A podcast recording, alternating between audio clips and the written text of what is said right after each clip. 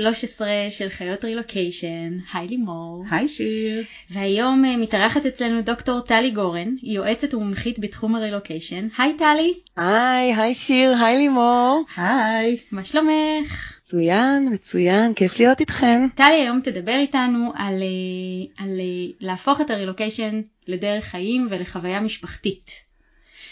אז אה, בואו נתחיל מקצת רקע, בואי תספרי לנו קצת אה, מאיזה רקע את מגיעה. בשמחה, יש לנו, כמה זמן יש לנו סתם? כשמבקשים להתחיל לספר את סיפור הרילוקיישן זה בדרך כלל אה, כן. אז אני התחלתי, הרקע שלי עוד לפני הרילוקיישן זה מתחום של פסיכולוגיה ותקשורת ומיד אחרי התואר הראשון בעצם התחלנו את החלום זאת אומרת, זה היה חלום, זה היה מאוד מכוון, אנחנו רוצים לצאת לחו"ל, איך עושים את זה? Mm-hmm. ואכן אה, יצאנו אה, בפעם הראשונה, ככה דרך אה, חברת הייטק, לאיפה? קרוב אליכם, לסיליקון וואלי. נכון, כן, כן, כן, זה היה ההתחלה. בעלי כמומחה טכני, ואני כבוגר תואר ראשון, יצאנו. Mm-hmm. והגענו לשם והמחשבה אז הייתה שאנחנו ככה באמת אתם יודעים עושים שנתיים ככה לטעום את הדבר הזה וחוזרים חזרה לשגרה זה היה מין כזה סטייה שנייה הצידה לראות את uh, לתפוס אמריקה ומהשנתיים האלה מאוד נהנינו ופתאום הגיעה הזדמנות ומשם עברנו ל upstate ניו יורק mm-hmm. בעקבות קודם כל וזה מה שתמיד uh, באמת אולי בהתחלה עוד לא היה לגמרי ברור, אבל די מהר התבהר שאנחנו לא עוברים בעקבות קריירה, אלא עוברים בעקבות בחירה. Mm-hmm.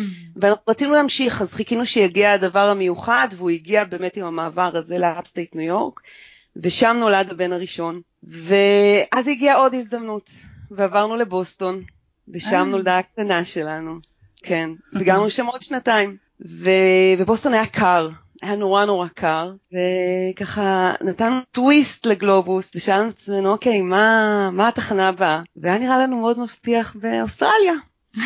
וואו. אה, כן. דילגתם לכם על הגלובוס. אז דילגנו להם, כן, ממש ככה. אה, שמה, אז בעצם, פה, פה בעצם עשינו את הקפיצה הגדולה הראשונה, כי עד אז באמת עברנו בכל מיני תפקידים בחברת, אה, חברה שבעלי עבד, חברת אורבוטק, ששם קפצנו ממקום למקום. אה, כל פעם באותה חברה? באותה חברה, כל פעם הוא התקדם ממומחה טכני למנהל האזור, למנהל השירות, כל פעם ככה עלה בקידומים והתקדם, אבל החלטנו שאנחנו רוצים משהו אחר, וגם הוא פתאום רצה קצת להיות עם הילדים. ו, וגם מקדם את עצמו מבחינת לימודים, כי אני בינתיים על הדרך עשיתי, השלמתי את התואר השני שלי כן. בקליפורניה, ונכנסתי לתחום של חינוך מיוחד. אה, עבדתי אז עם ילדים עם אוטיזם, אה, וזה היה נראה שזה הכיוון שלי, ו, ואז מבוסטון הקפואה עשינו דילוג באמת לאוסטרליה, ששם מיכאל בעלי אה, התחיל ללמוד את ה-MBA, ואני השתלבתי שם באוניברסיטה, באוניברסיטת פלינדרס, באיזשהו מחקר מאוד מאוד מעניין בתחום של האוטיזם, ושם בילינו עוד שנתיים מדהימות ממש, אה, אבל זה היה נורא רחוק מישראל, וראינו ש...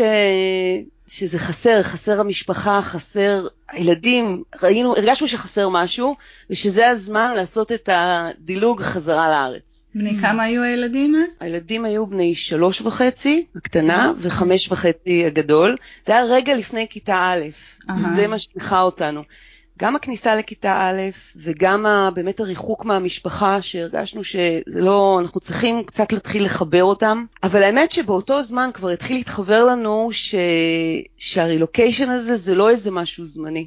זה משהו שאנחנו אוהבים אותו, אנחנו רוצים אותו, אנחנו בוחרים בו, וגם ההגעה לארץ הייתה חלק מזה. זאת אומרת, זה היה, הרגיש לנו שזה נכון, mm-hmm. אבל זה לא סוף פסוק. ולכן הרבה פעמים כשהיו שואלים אותנו, נו, חזרתם? אומרים, רגע. לבינתיים. אנחנו כאן עכשיו. רגע. הבינתיים הזה, אמ, הוא התארך קצת יותר ממה שתכננו, בגלל שהיה אז את ה... היה משבר כלכלי וכמה הזדמנויות שהתעוררו במהלך השש שנים האלה לא צלחו, ובדיעבד זה היה מאוד מאוד נכון. כי הילדים קיבלו ככה, אנחנו קוראים לזה החתמה, כמו הברווזים שמקבלים את ההחתמה של הילדים, קיבלו את ההחתמה הישראלית.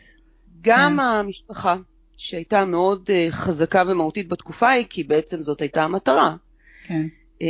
וגם הישראליות, אנחנו גרנו אז גם בקיבוץ וגם באיזשהו כפר נוער, וזה היו מקומות שככה באמת מחוברים ל, לישראל, mm-hmm. החינוך הקיבוצי, היה באמת משהו מיוחד, והם קיבלו, הגדול קיבל שש שנים של בית ספר יסודי, הקטנה קיבלה ארבע שנים.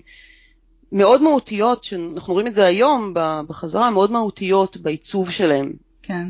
של הזהות, בעיצוב של מי שהם. זה מקסים שאת יכולה להסתכל על ישראל כאיזשהו מקום מאוד ייחודי ללתת לילדים משהו מסוים, כשהרבה אנשים ברילוקיישן חושבים שישראל זה הרגיל, ואז במקומות אחרים בעולם הם מקבלים את, ה, את המקומות המיוחדים, אבל uh, אני חושבת שזה רק נובע מתוך ההסתכלות שלך של אין לנו בסיס אם, זאת אומרת אנחנו קופצים ממקום למקום אז כל מקום נותן את הדברים המיוחדים וגם ישראל היא ברשימה הזאת. זה נכון, זה נכון, אה, אני חושבת שזה באמת מה שאת אומרת זה קשור גם למה ש... אה, באמת הדרך שאנחנו מתווים לעצמנו שבה אנחנו ברילוקיישן בכל מקום, זאת אומרת גם בישראל היינו בסוג של רילוקיישן, זאת אומרת חווינו את זה כמו רילוקיישן, לא נתנו לזה לבוא כסתם. אה, אם זה אומר כל הזמן טיולים, כל הזמן חקר, כל הזמן לגלות איפה אנחנו נמצאים. אז המקום שאני ככה פחות מתחברת זה מה שאמרת לגבי היעדר בסיס אם. Mm-hmm. כי אני חושבת שגם עבורי ועבור אה, בעלי, וגם היום אני יכולה לראות את זה בשביל הילדים, בסיס האם היה ונשאר, ולא משנה גם אם תספרי, זאת אומרת, תגידי לי מה, שש שנים מתוך עשרים זה לא משנה, ישראל זה בסיס האם, hmm. וזה היה אחד, ש... אחד הדברים החשובים, ומה שאמרתי על הנושא של ההחתמה, היה מאוד חשוב לנו. זאת אומרת, hmm. לתת לילדים איזשהו משהו חזק, זהות חזקה וברורה, שהם ישראלים קודם כל. כן. ולזה מאוד עזר השש שנים האלה. אבל זהו, אבל, אבל כמו שאמרנו, זו הייתה תחנה. כן. ו... ואז, אחרי שש שנים כאן, אה, באמת אה, הגיעה ההזדמנות הבאה שחיכינו לה, ו... והמעבר הבא היה לסינגפור, ושם, כן, ושם גרנו ארבע שנים מקסימות, מקסימות, קהילתיות, יפהפיות, באמת. ארבע שנים אה, מנצנצות בתוך ה-20 שנה אה, עם קהילה, באמת, שלא פגשתי כזאת קהילה במעברים, זה באמת היה משהו מאוד מאוד ייחודי. אה, ארבע שנים יפהפיות, ו...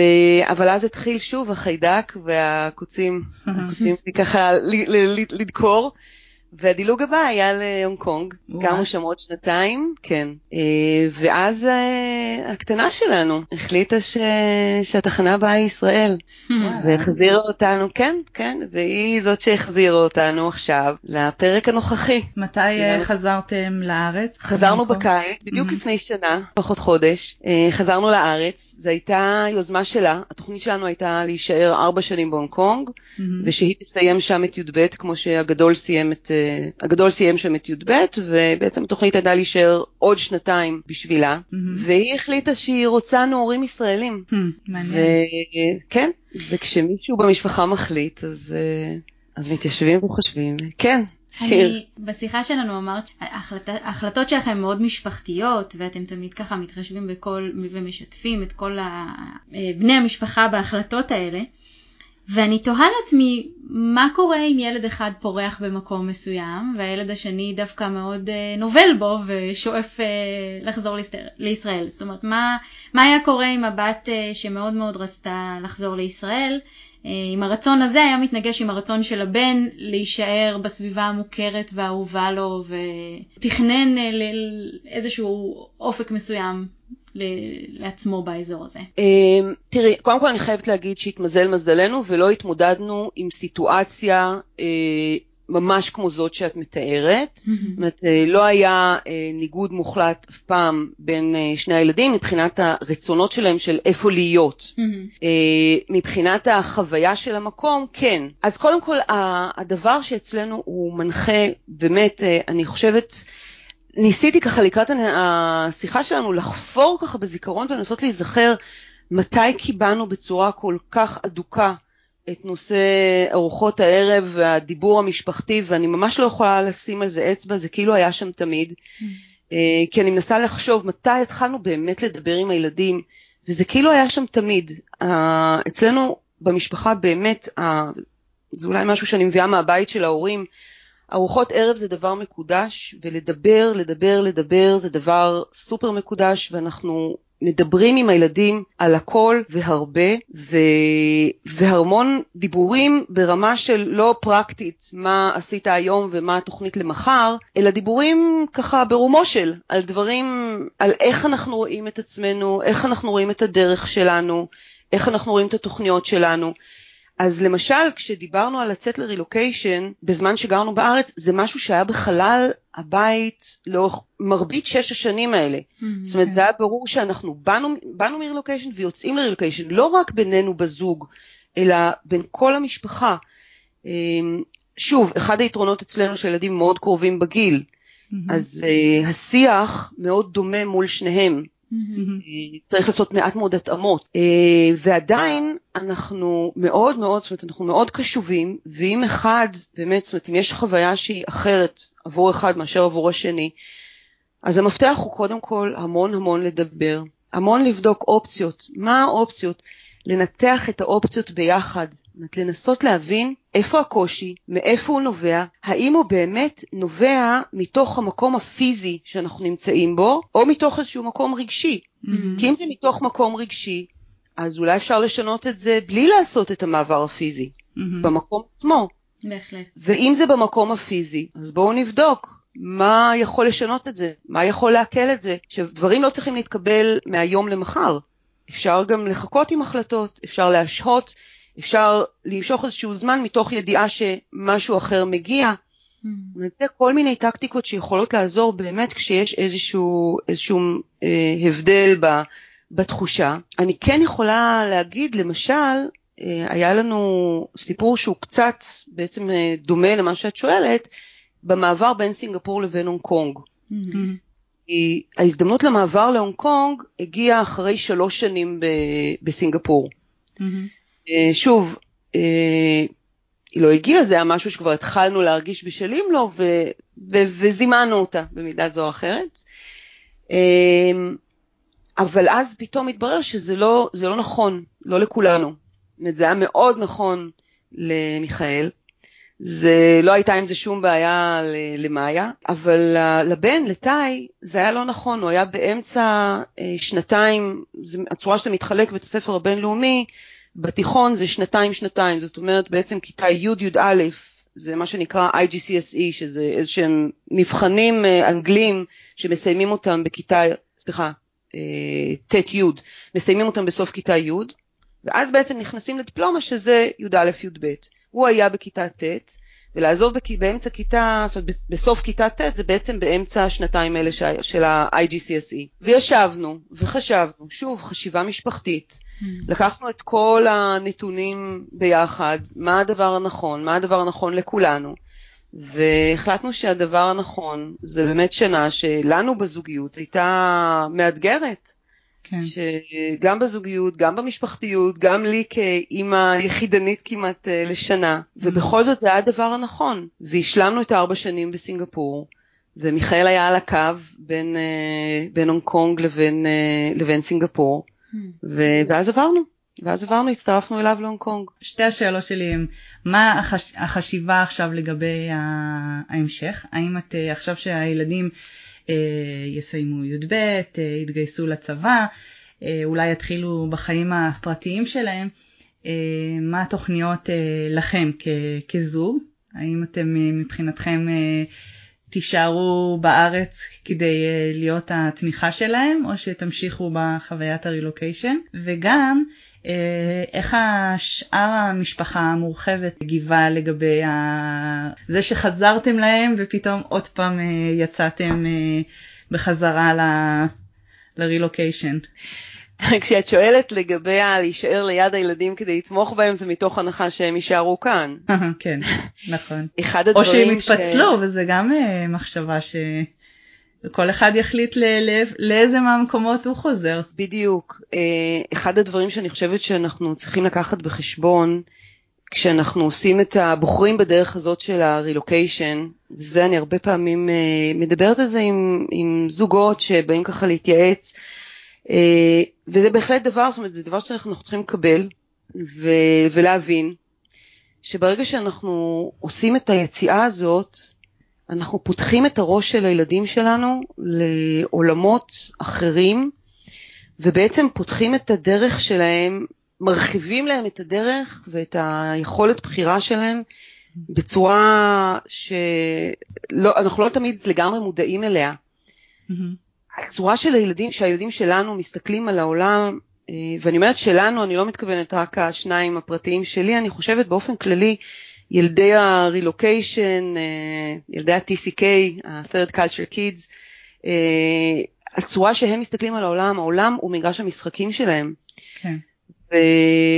ולדוגמה עכשיו, כשנקרתה על דרכה של הקטנה שלי ההזדמנות ללכת למיונים לשנת שירות בסוכנות היהודית, היא זינקה על זה מיד. זאת אומרת, כן. אני, עכשיו, אותי, לי זה פתאום נתן איזה בוקס בבטן, כי עד אותו רגע, התוכניות שלנו היו לנו ברורות. את שאלת מה התוכניות שלנו, נכון. זה, אנחנו מבחינתנו, נהיה כאן עד שהם שניהם יתגייסו, שזה הגדול כבר אוטוטו, הקטנה עוד אה, ככה שנה ומשהו. אה, נראה שהם מתגייסים, נראה שהם אה, ממוסגרים ככה בצבא כמו שצריך.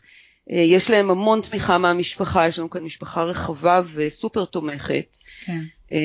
ואנחנו עם הפנים להרפתקה הבאה, אנחנו... Mm, וואו. הכיוון היה, היה הברית והחלטנו שזה כנראה, שוב, אפרופו ההחלטות ש... שמתקבלות בהקשר המשפחתי ומתוך התחשבות בכל המשפחה, הבנו שכרגע לא נכון ארה"ב כי זה רחוק מדי להתחשב בזה שהילדים נשארים כאן בצבא, mm-hmm. אז כן אנחנו חושבים על, אה, על אירופה. Mm-hmm. אבל זה, זאת אומרת, אז אם את שואלת אותי מה התוכנית הבאה, התוכנית הבאה זה שהתחנה הבאה שלנו היא אירופה. Mm-hmm. כן, ועדיין... לכבוש עוד אה, יבשת. בדיוק. אבל כשהקטנה הודיעה שהיא הולכת למיונים של, אה, של הסוכנות היהודית, שהמשמעות שלהם זה שנה, שנה ש"ש בשנת שירות בחו"ל, איפשהו, זה היה כמו מין בוקס בבטן של, אה, מה? טורף לנו את הקלפים. לא עניין שטורף, אבל מה, את הולכת להתרחק ממני לשנה? והתשובה שלה הייתה, אמא, אבל אתם, אתם תכננתם להתרחק. אתם לימדתם אותי. אתם לימדתם אותי, זה התוכנית שלכם. היא רק איכשהו כל פעם מקדימה לי את התוכניות בשנתיים. אז אה, כן, אבל, אה, אבל כן, זה משהו שאנחנו צריכים אה, לקבל, שהילדים שלנו באמת, העולם הוא מגרש המשחקים שלהם. וכשהם מסתכלים על, על אוניברסיטה, אז זה לא חיפה, תל אביב או בן גוריון הכי רחוק, אלא זה חיפה, העולם. או ברקלי, או סקאד בסוואנה, שטאי כבר עשה שם אה, קורסים. אינסיאד. אינסיאד בצרפת או בסינגפור, או משהו, כן. כן, או בקוריאה, או ביפן, אחד החלומות שלו. אה, כן, העולם. אנשי העולם הגדול. מגרש המשחקים שלהם. אז, אה, אז בטח שאני לא יכולה לכוון את החיים שלי לפי איפה שהם יהיו.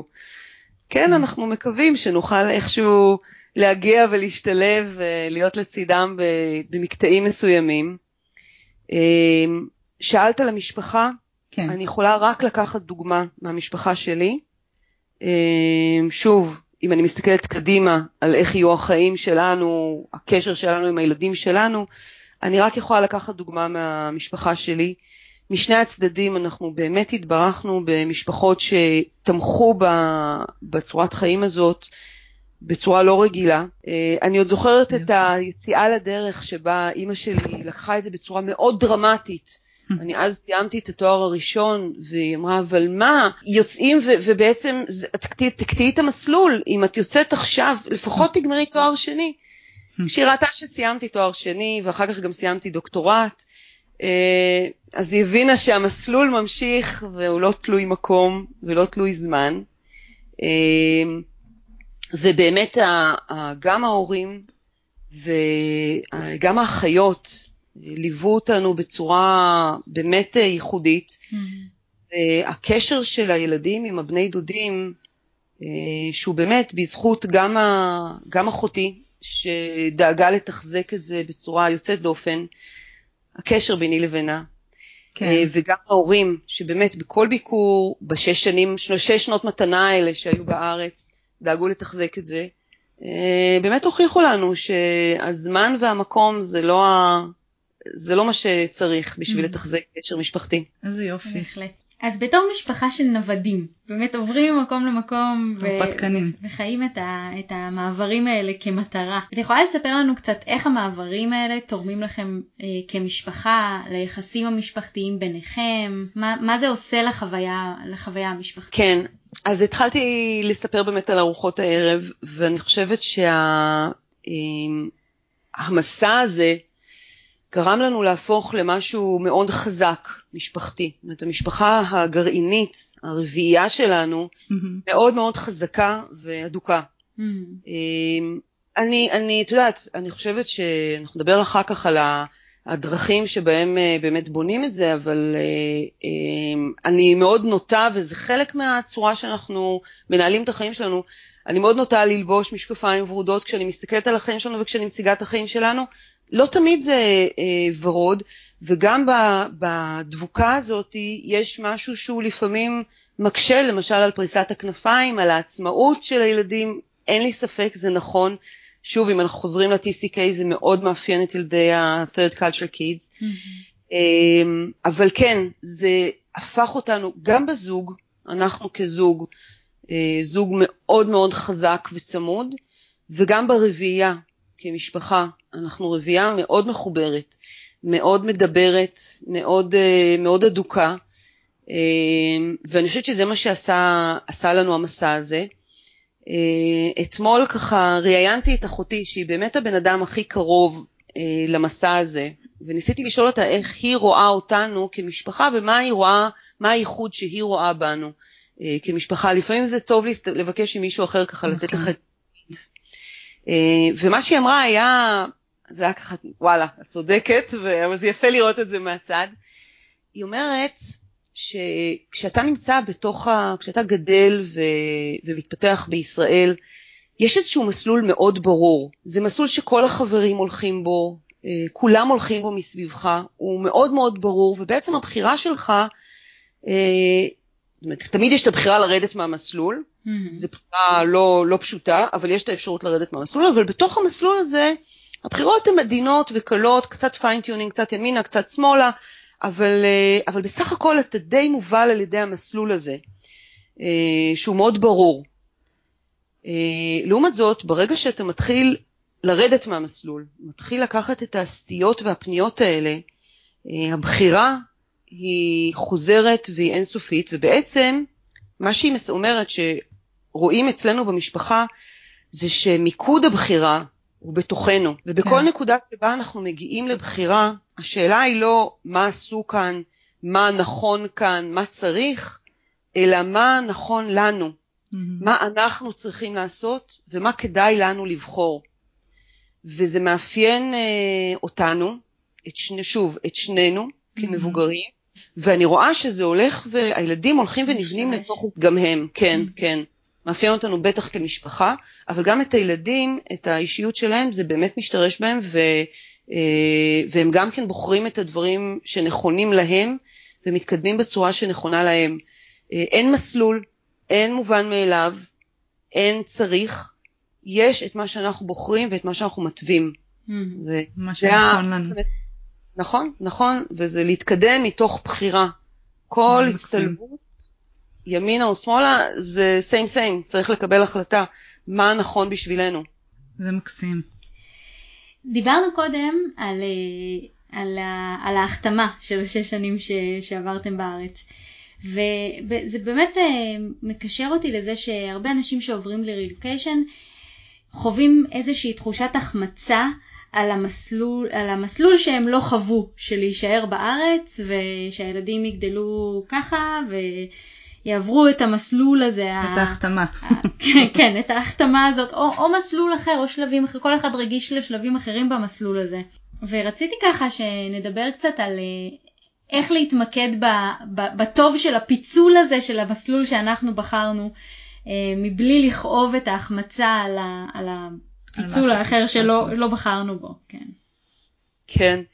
תראי, אפילו בתוך השאלה שלך, אה, שמע, היה- שמעתי כבר, זאת אומרת, כמה ברור לך שהמסלול שהשארנו מאחורינו הוא לא מסלול אחד, הוא המון המון אפשרויות. נכון. כן. זו דרך אחת להסתכל באמת על מה כביכול החמצנו, כביכול פספסנו. זאת אומרת, אז קודם כל... יש לנו כל... מתחושה שאנחנו יודעים מה פספסנו, אבל זה לא בדיוק ככה, כי באמת לא, זה כמו דלתות לא מסתובבות לא כזה, אי אפשר באמת לדעת מה היה קורה אם היינו נשארים בארץ בזמן הזה. זאת נקודה חשובה.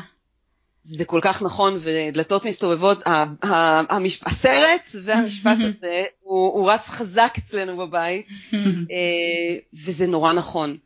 כי באמת, את יודעת, גם אם ננסה לדמיין, גם אם ננסה לשער ולהעריך איך היו החיים של כל אחד מאיתנו, אם היינו נשארים בארץ, אה, או אם היינו ממשיכים במסלול אחד, אם היינו נשארים בארצות הברית, אם היינו נשארים באוסטרליה, אם היינו ממשיכים כל אחד מהמסלולים שעזבנו, אין לנו שום שום דרך לדעת לאן זה היה מתפתח. יש עשרות דרכים שאליהם זה היה יכול להתפתח, ו... ואף דרך היא לא בטוחה. ו... ואי אפשר לדעת אם היא הייתה יותר טובה או פחות טובה ממה שבסופו של דבר בחרנו. אמ, ולכן כשאנחנו מסתכלים אחורה, הדבר היחיד שאפשר לעשות, כי באמת אין לנו שום, שום יכולת לדעת ולהסתכל ולהיות בטוחים, הדבר היחיד שהוא בשליטה שלנו זה המשקפיים שאיתם אנחנו נסתכל אחורה. וזה המשקפיים שהזכרתי כבר קודם, mm-hmm. ו- וכן, וזה המשקפיים שמלווים אותנו בתוך ה- במסע הזה וגם בהתבוננות אחורה. זוג משקפיים ורודים, להרכיב אותם, להסתכל אחורה ולקבל את זה שהדרך שבה בחרנו וכל המתנות שהיא הביאה איתה, גם כל האתגרים שהיא הביאה איתה, ושהביאו אותנו למי שאנחנו היום, לאדם המחושל, המורכב שאנחנו היום, עם המטען שיש עליו היום, זאת הייתה הדרך הנכונה. זה אוקיי. כנראה מה שהיה צריך לקרות. זה היה, הכל היה מתוך בחירות, וזה החשיבות של הבחירה המודעת לאורך הדרך. את הכל בחרנו, ו... וזה מה שהביא אותנו להיום. אני חושבת שגם מה שיפה בהסתכלות הזאת, או מה שחשוב uh, לקלוט, זה שגם אם uh, אנחנו לא רואים את זה דרך המשקפיים הוורודות, להבין שאנחנו רואים את זה דרך משקפיים אחרות. זאת אומרת, אני מדמה את המשקפיים הוורודות שאת מתארת לפרשנות, לבעצם קרו כל מיני דברים ואיך שאנחנו חווים אותם כטובים או פחות טובים, כמקדמים או פחות מקדמים, זה רק עניין של פרשנות. כל הסתכלות שלנו על, על, על העולם היא פרשנות. אין, אין איזשהו, כן, איזשהו מקרה אובייקטיבי שאנחנו מנסים עכשיו לעוות אותו על ידי משקפיים ורודות. אין מקרה אובייקטיבי, המקרה הוא רק נכון. סובייקט, זאת אומרת יש מקרה שקרה, אבל איך שאנחנו תופסים אותו ומפרשים אותו זה סובייקטיבי ממילא. כשמדברים על מחשבות חיוביות זה הרבה פעמים מקומם הרבה אנשים בקטע של אה את משקרת, את מספרת לעצמך סיפור, את משקרת לעצמך.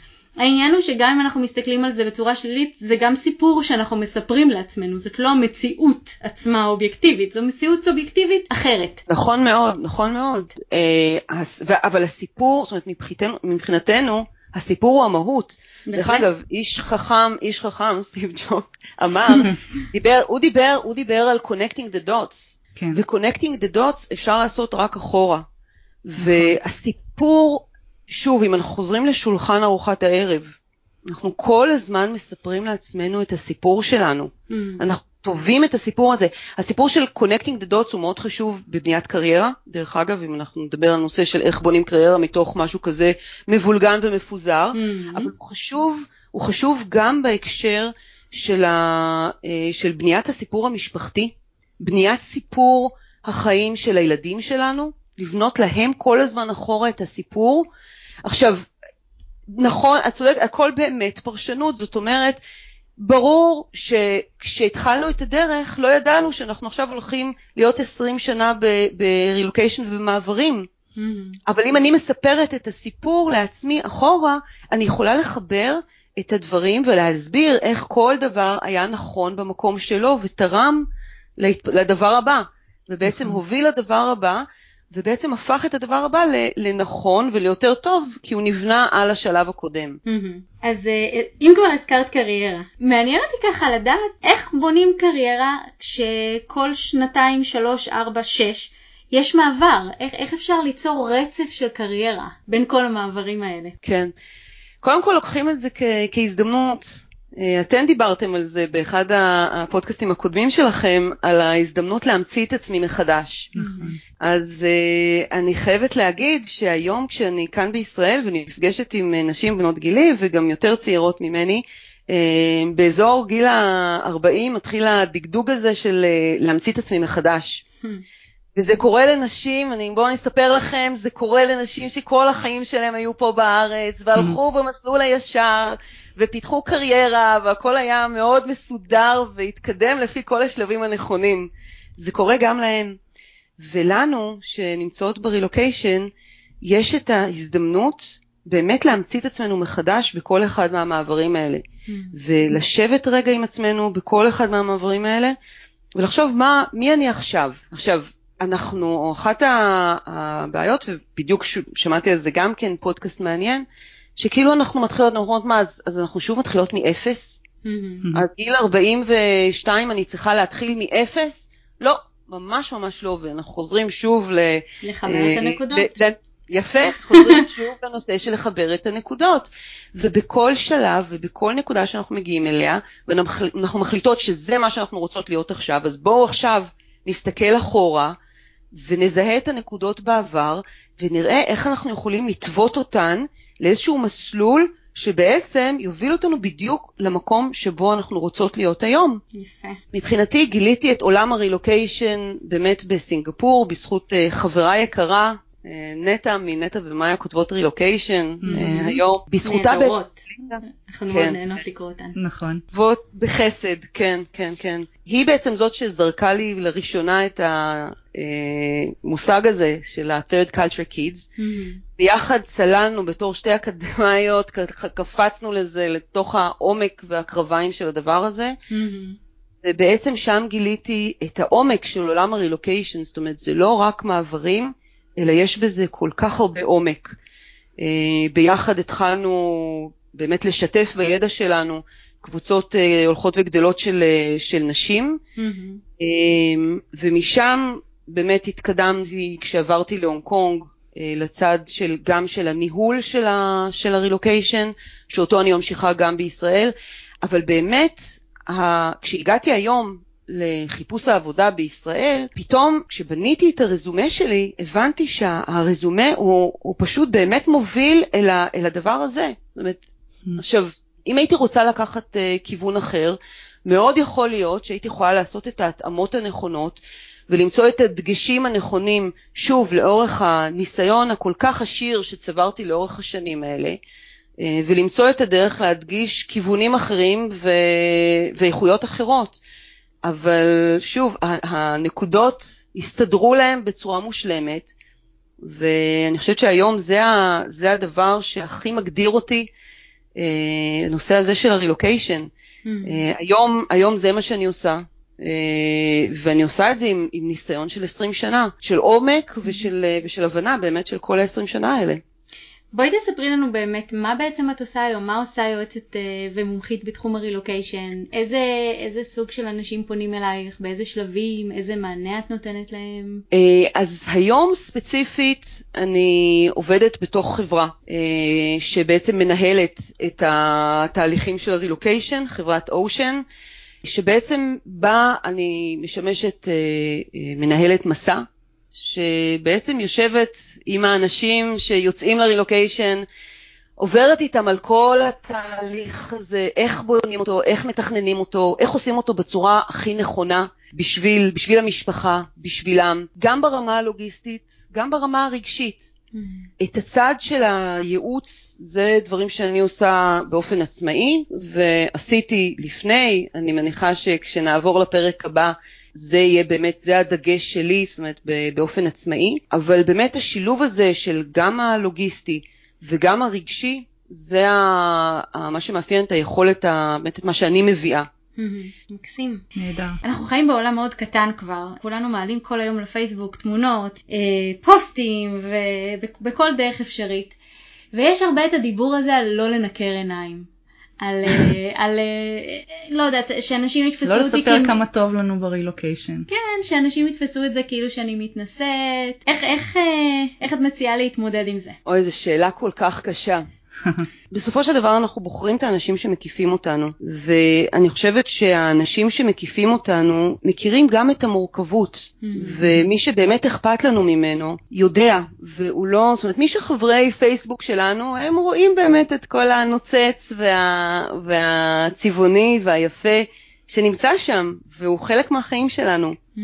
אבל מי שבאמת חשוב לנו ומי שקרוב אלינו, יודע ויודע את ה, גם את המקומות שבהם זה פחות נוצץ, מכיר את המורכבות. אמ, אני חושבת, זה, זה בהחלט דבר ש, שנמצא ונוכח, אה, אבל אני לא חושבת שצריך לתת לו יותר מדי את ה... להתרגש ממנו יותר מדי, כי זה חלק מהבחירה שלנו, של מי האנשים שמקיפים אותנו. ואנחנו צריכים לבחור להקיף את עצמנו באנשים שידעו לפרגן וידעו לקבל את הדרך הזאת. Mm-hmm. וייהנו מהדרך הזאת, כי זה נותן להם הזדמנות, זאת אומרת, זה תמיד נותן הזדמנות לאיזושהי תחנה, אה, אם זה בסינגפור, ואם זה בהונג קונג, ואם זה באוסטרליה או בארצות הברית, תמיד היו אצלנו תחנות לכל מי שרק אה, הזדמן והגיע, וזה הדרך שאני מקווה שהקרובים אלינו רואים את זה. אני בילדותי גרנו בקנדה שנתיים, במונטריאול, ואחר כך בבגרותי, אחרי שסיימתי כבר צבא והייתי באוניברסיטה, ההורים שלי עברו לסינגפור וחיו שם שבע שנים. לא יודעת אם חופפות, אבל היו שבע שנים. כן. אמ, ו... ואני זוכרת את, ה... את התחושות גם כשחזרנו מקנדה וגם uh, כשההורים שלי היו באים לבקר או שחזרו מהרילוקיישן שלהם, שהיו הרבה חברים או אנשים מסביב ש... שהיה להם מאוד קשה לשמוע את הסיפורים ש... או את החוויה הזאת כזה. כמה טוב שם. לא מבינים כמה היה לנו טוב. ככה. ועכשיו חזרנו ו- ואנחנו מתקשים, אנחנו קצת מתגעגעים גם למקום הזה, וזה מאוד מובן שכשאנחנו מגיעים לרילוקיישן אז שכולם מדברים על זה ככה כלפי ישראל, שיש את הגעגוע הזה לדברים שלא, שלא היו, וזה פחות מקובל שאתה חוזר לארץ ואתה מדבר על המקום ש... שהפך בעצם לבית שלך. ו... ואני זוכרת גם כ... כשההורים שלי חזר... חזרו מסינגפור, שהיו מאוד אה, צרי עין כלפי החוויה שהם עברו או שממשיכים לעבור. ו... ואני למדתי מזה שבאמת אה, אתה צריך להיות אה, אותנטי עם האנשים שמסביבך, וכש... ואם יש אנשים שמתרחקים ולא מתאים להם, אז הם לא צריכים להיות לידך. והם לא צריכים לסבוב אותך.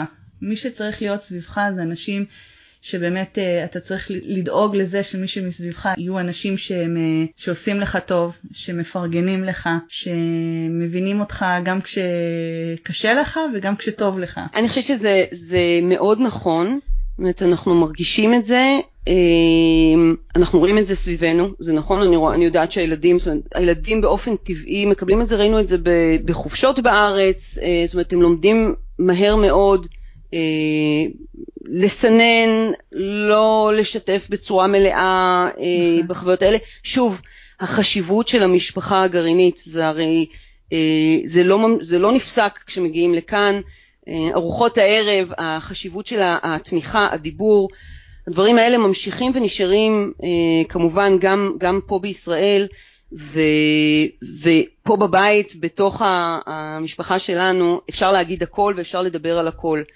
אני מאוד מסכימה שיש איזשהו סינון שקורה החוצה. Mm-hmm. אה, אני פחות מרגישה דילול של חברים על הרקע הזה, mm-hmm. פשוט אתה, אתה מוצא את החברים הנכונים לדבר איתם על הדברים המסוימים, זאת אומרת למצוא עם מי לדבר על מה.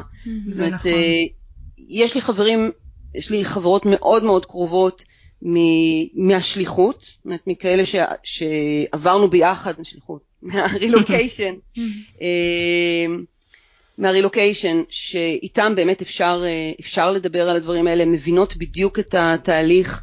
הן מבינות את כל מה שעובר עלינו ו, וזה בסדר לדבר על הכל וגם על התחושות האלה mm-hmm. ויש, ויש חברים ש, שצריך יותר במידה ובמינון ולהיות כל הזמן קצת עם, ה, עם היד על הדופק ולראות איפה אנחנו קצת חורגים אה, כשמשחררים אותי אני נוטה להשתולל בסיפורי חוויות ויש לנו כל כך הרבה מכל ה...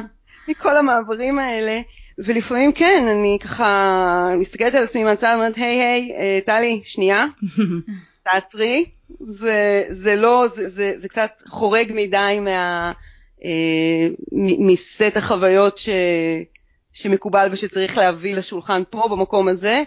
אני מסתכלת על עצמי ואני בודקת את עצמי, זה לא, וזה בסדר, זה בסדר, זה חלק מההתחשבות שלי באנשים שאני אוהבת ושאני נמצאת איתם. אני גם נוטה לחשוב שאנשים שרואים את ה... או שומעים את הסיפורים, איזה כיף ואיזה נוח פה, כי ככה וככה, וזה צובט להם, האמונה שלי זה שברגע שמשהו מציק לך, יש איזשהו משהו לא פתור עם עצמך. זאת אומרת, אם אה, האנשים האלה, החברים או, או המכרים, היו באיזשהו מקום מאוד מאוד שלם עם איפה שהם, זה לא היה צובט להם. עכשיו, מה שזה עושה, ההבנה הזאת, מה שהיא, עושה, מה שהיא עושה לי, זה היא מסירה ממני את האחריות. זאת אומרת, אם אני אה, התהדרתי במקום שאני גרה ורשמתי איזה מדהים שאני גרה בתור גלויה, ופרסמתי אה, תמונה, ולמישהו זה צבט, אז אני באמת חושבת שאין לזה שום קשר אליי.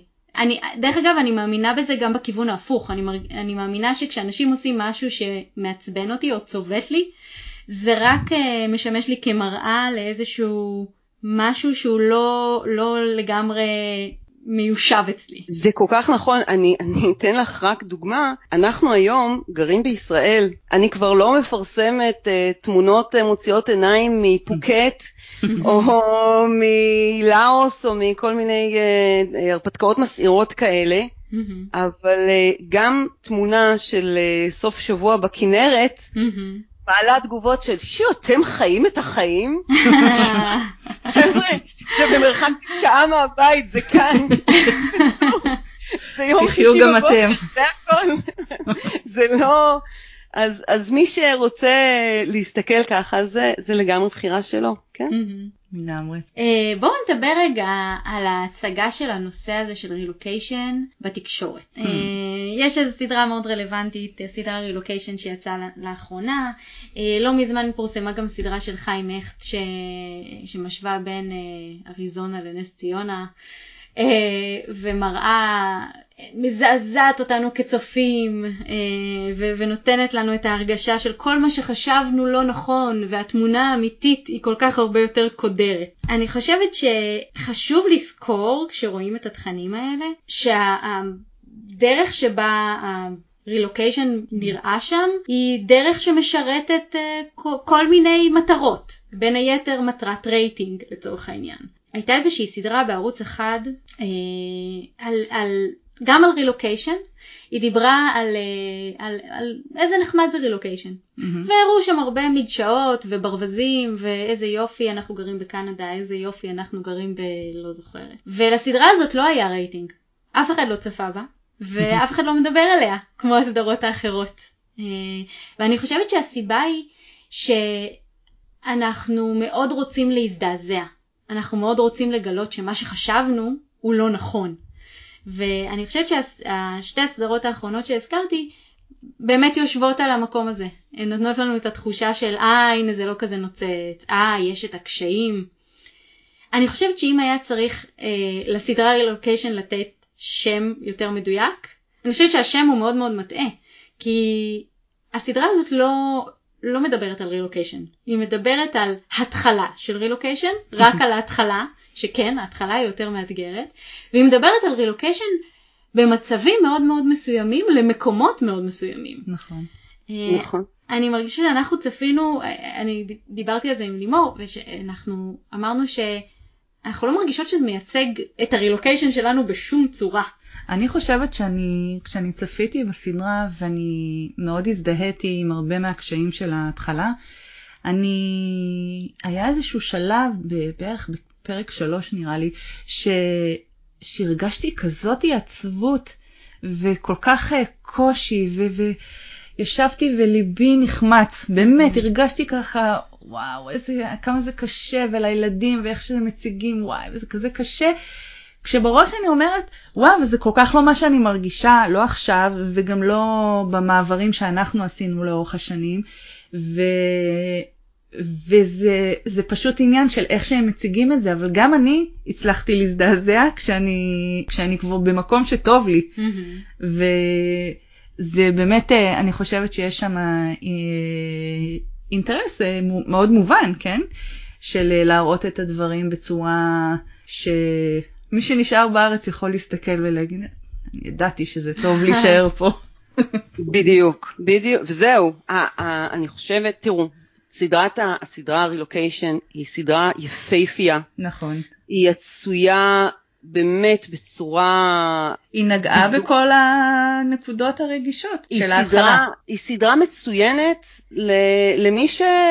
למי שלא בא משם. אה, היא צבעונית, היא ערוכה בצורה יפהפייה, נכון. הצבע שם, וכן, גם הדרמה, זאת אומרת, תראי, נכון. את נסחפת לתוכה. נכון. ו- והיה שם סיפור, והיה שם, את יודעת, המקום הזה, הזוג המדהים הזה, הליהוק הוא ליהוק מדהים. נהדר. הזוג הזה עם כל מה שקורה ביניהם, וה, והדרמה הזאת בתוך הזוגיות של, ה, אה, אה, של ה, אה, השגרירה שם, סגנית השגרירה. כן. בסופיה, וילד הילד במקסיקו ש, שכל כך קשה לו, נכון. וכן ראיתי את הסדרה עד הסוף, ו, ויש שם באמת בפרק האחרון פתרון, וכולם נכון. פתאום שמחים ומאושרים, ובאמת יש, יש שם סיפור, ואני חושבת שמישהו שלא מחובר בצורה אה, כל כך עמוקה לרילוקיישן, רואה את הסיפור, רואה את היופי של הסדרה הזאת, אני לא יודעת מה נתוני הרייטינג שלה, אבל היא באמת, היא נראית לי מושכת, היא נראית לי מעניינת, אה, סוחפת, מי שראה פרק אחד ירצה לראות מה קורה עם הדמויות האלה בפרקים הבאים, היא באמת עשויה נהדר. לנו, היא, אני ניסיתי, שאל אותי אה, ידיד, אה, מה כל כך עצבן אותי, ואמרתי לו, תראה, זה כאילו מישהו היה עושה סדרה על כמה זה נורא שאבא צריך לקום בבוקר, אה, אבא ואמא קמים בבוקר ונוטשים את הילדים המסכנים שלהם בגן. עם הצהרון, ובאים לקחת אותם רק בארבע אחרי הצהריים, והילדים עם הדמעה הקטנה שזולגת יושבים בארגז החול. אם אפשר גם לשים מוזיקה עצובה כשהילד... הכי אה, חשוב, ברור, ברור, עם כתוביות כאלה. כן, נשבר הלב, באמת, זה הורים אכזריים שהולכים בבוקר לעבודה, זה, את יודעת, זה נורא, זה ממש נורא. אה, אז כן, אני חושבת שאפשר להציג כל דבר, ומפלצת הרייטינג דורשת, כמו שאמרת, על הסדרה ההיא שפחות הצליחה. אה, מפלצת הרייטינג דורשת את הדרמה ואת ההקצנה. יש דרמה בהתחלה, אה, מצד שני יש גם המון דברים יפים בהתחלה, אבל נכון. להראות תמונה מאוזנת זה לא מוכר. Mm-hmm. ישבתי גם עם, ה, עם הבת שלי והסתכלנו ביחד על הסדרה, ושאלתי אותה למה, למה זה מעצבן אותי, מה כאן, מה כאן מפריע לי? והיא אמרה לי, כי אימא זה לא, לא ככה זה היה אצלנו. אמרתי לה, מה זאת אומרת, מה לא היה ככה אצלנו? והיא סיפרה, היא אומרת, כשעברנו לסינגפור, באמת, וזה אפרופו איך, איך לבנות מעבר. דיברנו כבר על זה שכל הזמן היה באוויר, זה שמתישהו אנחנו רוצים לצאת שוב, שזה משהו שאנחנו מחכים לו, מחכים להזדמנות, אז זה היה באוויר. וכשהגיעה האפשרות לצאת לסינגפור, בעצם הצורה שבה הצגנו את זה לילדים, הייתה כביכול, כביכול הבאה למועצה המשפחתית לקבלת החלטה. Mm-hmm. זאת אומרת, היו אז קטנים, היו בני 10 ו-12, אז, אה, אז אני אומרת כביכול, כי די ברור שבשלב הזה אנחנו מקבלים את ההחלטות, ועדיין הבאנו את זה למועצה המשפחתית לקבלת החלטה, אבל הצורה שצבענו את זה, אנחנו הגענו, היא, היא בדיוק הזכירה לי את, ה, אה, את, ה, את הוידאוים שהבאנו, אז נסענו לסיור גישוש, הבאנו להם וידאוים של אה, סוכריות, יש שם, היה שם את הסוכריות הענקיות האלה שמכינים ב, ב, בחנויות, והיה שם את סנטוזה עם כל ה... לונה פארקים המטורפים שלה, ו, והצבע, וה... באמת, זה, זה, סינגפור זה המקום שמצטלם הכי יפה בעולם, אני חושבת. נכון. וככה הבאנו את זה, ואוקיי, תחליטו, בא לכם? אתם דיברתם אתם תחליטו. אנחנו נחליט מה נראה לכם ואתם תחליטו אם עוברים. בפודקאסט הקודם שלכם אתם דיברתם על להביא את הילדים לדיסני ולהגיד להם שהם הולכים לגור. נכון. שם. זה היה כזה, זה היה כזה, כן, לא, אין בעיה, תח... לא חייבים, אתם יודעים, זה לא בחירה שלכם לגמרי. אפשר להישאר פה, ללכת לכנרת ביום שישי. כן, בדיוק, לא נקרא כי, כי גם כשהגענו לסינגפור, ו, ואתם יודעים כמה לוגיסטיקות יש בהתחלה. נכון. באמת, בוא נגיד אחד הדברים שאני מנסה היום לקדם אה, מבחינת התכנון של המסלול זה איך לנסות לעשות את אה, כמה שיותר לוגיסטיקות לפני המעבר. Mm-hmm. יש כל מיני דרכים לעשות את זה כדי באמת להיות הרבה יותר פנוי אה, בנחיתה. Mm-hmm. פנוי זה גם לעבודה, כי אתם יודעים, there's no second chance for first impression, אז להיכנס, אפשרות להיכנס בפעולון, אבל זה גם להיות פנוי למשפחה ולחגיגה. כן. כן, אוי, בהחלט. זו נקודה חשובה. מאוד חשובה. הלוואי מאוד והיה לנו מתחבר את זה. למיינדפולנס, שאתה כבר הגעת למקום חדש, אז שב שנייה ותחווה אותו במקום לרוץ. תהנה, כן, לסידורים. במקום אה, להסתכל נכון. קדימה ואחורה. כן. כשהגענו לסינגפור זה היה חגיגה מטורפת, פינינו לעצמנו את הזמן בנחיתה, זאת אומרת לא, לא היה לנו, זאת אומרת אנחנו כן הצלח, כן ארגנו לעצמנו בית ודירה, זאת אומרת שכבר חיכתה לנו כשהיינו שם שזה היה באמת מתנה. בזכות הסיור גישוש הזה שכבר ידענו לאיפה אנחנו הולכים להיכנס אז, אז הדאגה הזאת שהיא דאגה מאוד גדולה לא הייתה לנו. ופשוט הקדשנו את השבוע הראשון לחגיגה. ובאמת סינגפור זה לונה פארק אבל אני חושבת שכל מקום שאנחנו, אנחנו הרי לא נעבור למקום שהוא לא מסעיר ומרתק ו- ומזמן הזדמנויות ואפשרויות, אז באמת נתנו את הזמן בנחיתה לחגוג את הדבר הזה. והחוויה הראשונה של סינגפור, החוויה הראשונה של המקום החדש הייתה של וואו, איזה מקום, לאן הגענו, זה באמת לונה פארק. יש אנשים ש... שיגידו שאם יש את כל ההתלהבות והחגיגה הזאת של ההתחלה, מה שנקרא ההנימון, שלב ההנימון. מגיעה גם נפילת הסוכר. כן, בדיוק. אחרי כל הסוכריות האלה הגדולות. אה, ואז השאלה אם אתה לא נופל אה, יותר אה, חזק, כי, כי ההפרשים הם יותר גבוהים. זה ה-U-shape המפורסם הזה ש, שמדברים עליו, שאנחנו גילינו דרך אגב, שחקרנו ככה לעומק את הנושא של הרילוקיישן, שהוא הוא לא הכרחי, הוא גם משתנה, וככל שהשריר הזה של המעברים יותר מיומן ויותר מתורגל, אה, הוא הופך להיות יותר דומה ל...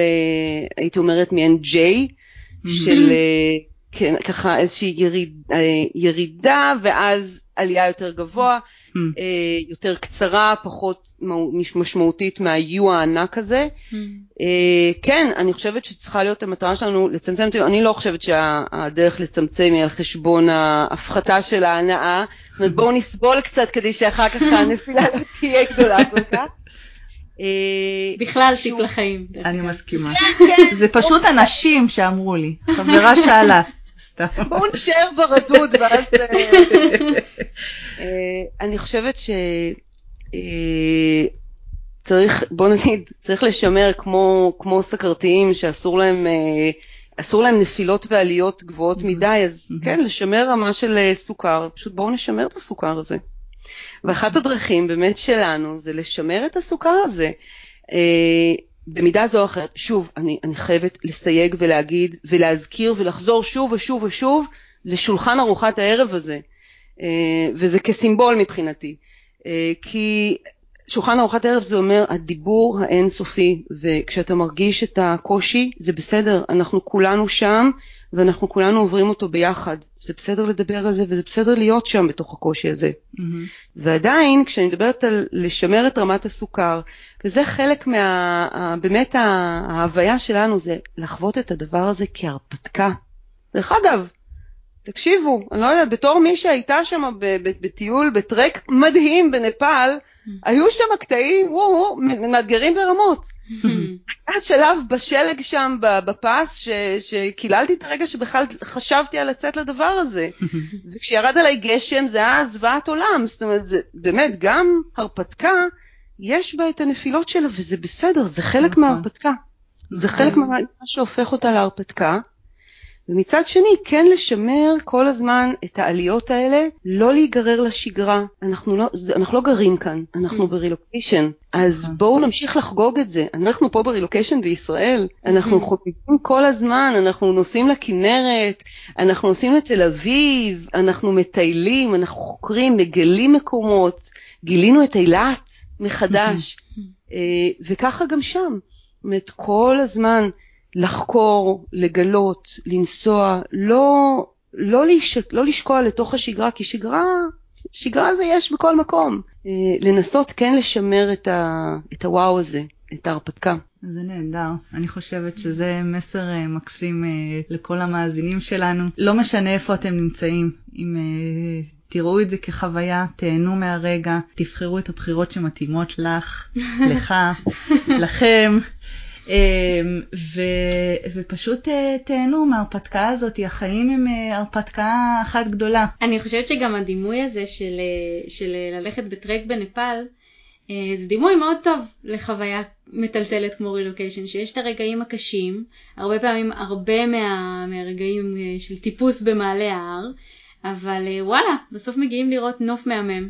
וגם בדרך אפשר פשוט לעצור ולהסתכל סביב ולחוות ולנשום את האוויר הצח. אז אני חושבת שזה דימוי מאוד טוב. ואתה מסיים, אתה מסיים את המסע, את הטרק הזה בנפאל, אני יודעת, אנחנו אה, נסיים אולי בעוד 40-50 שנה את המסע הזה. עם, אה, עם המון מטען על הכתפיים שאספת mm-hmm. לאורך הטרק, לאורך המסע הזה. והמטען הזה הוא מה שמעצב אותך, ובאמת יוצר לך איזושהי חוויה ייחודית mm-hmm. ומיוחדת ועשירה שאספת בזכות גם העליות, גם הירידות, גם הגשם, גם הנוף המהמם הזה, בזכות כל הנקודות האלה בדרך. נכון. Uh, אנחנו מגיעים לסיום הפרק. Uh, תספרי לנו קצת, טלי, איפה אפשר למצוא אותך, אם uh, מישהו רוצה להתייעץ, או כן, לקרוא אז, את התכנים שלך. אז אני, כן, יש לי את הבלוג שלי, שהוא נמצא באקספטיקה. www.org. שם אני כותבת, אה, אה, יש גם עמוד בפייסבוק, אבל אה, לשם אני בעצם שופכת את ההגיגים ואת התובנות. אני, היום אני בישראל, אבל אפשר למצוא אותי בכל נקודה על הגלובוס. דרך ה, באמת דרך הבלוג הזה או דרך הפייסבוק.